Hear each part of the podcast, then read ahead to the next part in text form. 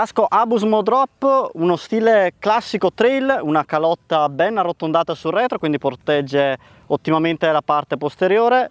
Visiera molto regolabile, ampio range di, di ampiezza, ben 14 areazioni, casco che risulta molto fresco con una rete antinsetto nelle tre frontali.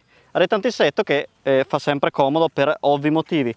Sul retro classico aggancio, eh, aggancio con eh, chiamiamolo boa, quindi una regolazione eh, a click, avvolge perfettamente e una cosa molto utile, abbiamo un eh, bel buco, una tecnologia chiamata Pony nel gergo di Abus, Pony perché? Perché consente di inserire una coda di cavallo all'interno. Coda di cavallo naturalmente intendiamo i capelli. Qui vediamo una struttura in plastica sul retro eh, con denominazione Queen. Serve per inserire un sensore anticaduta. Sensori anticaduta che vanno sempre per la maggiore ultimamente vengono montati di serie su molti caschi, consentono in caso di caduta di avviare velocemente eventuali soccorsi.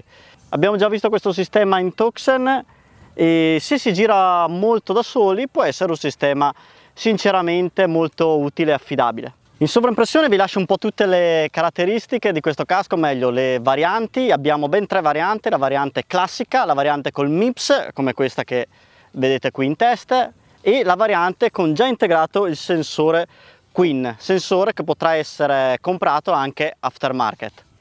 I prezzi partiamo dai 62 euro circa per la versione base un prezzo che denota l'ottimo rapporto qualità-prezzo di Abus.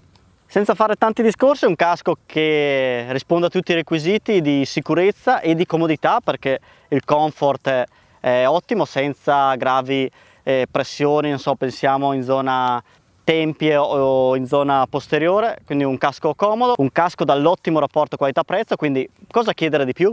Naturalmente ci permettiamo di consigliare la versione MIMPS in caso di uso un po' più aggressivo, altrimenti stiamo sulla versione classica che comunque risponde a tutti i canoni base di sicurezza. L'abbiamo usato in questi giorni anche con l'attacco GoPro, e ricordiamo attacco che abbiamo posto in una seconda battuta, quindi non è integrato diciamo già nella struttura del casco.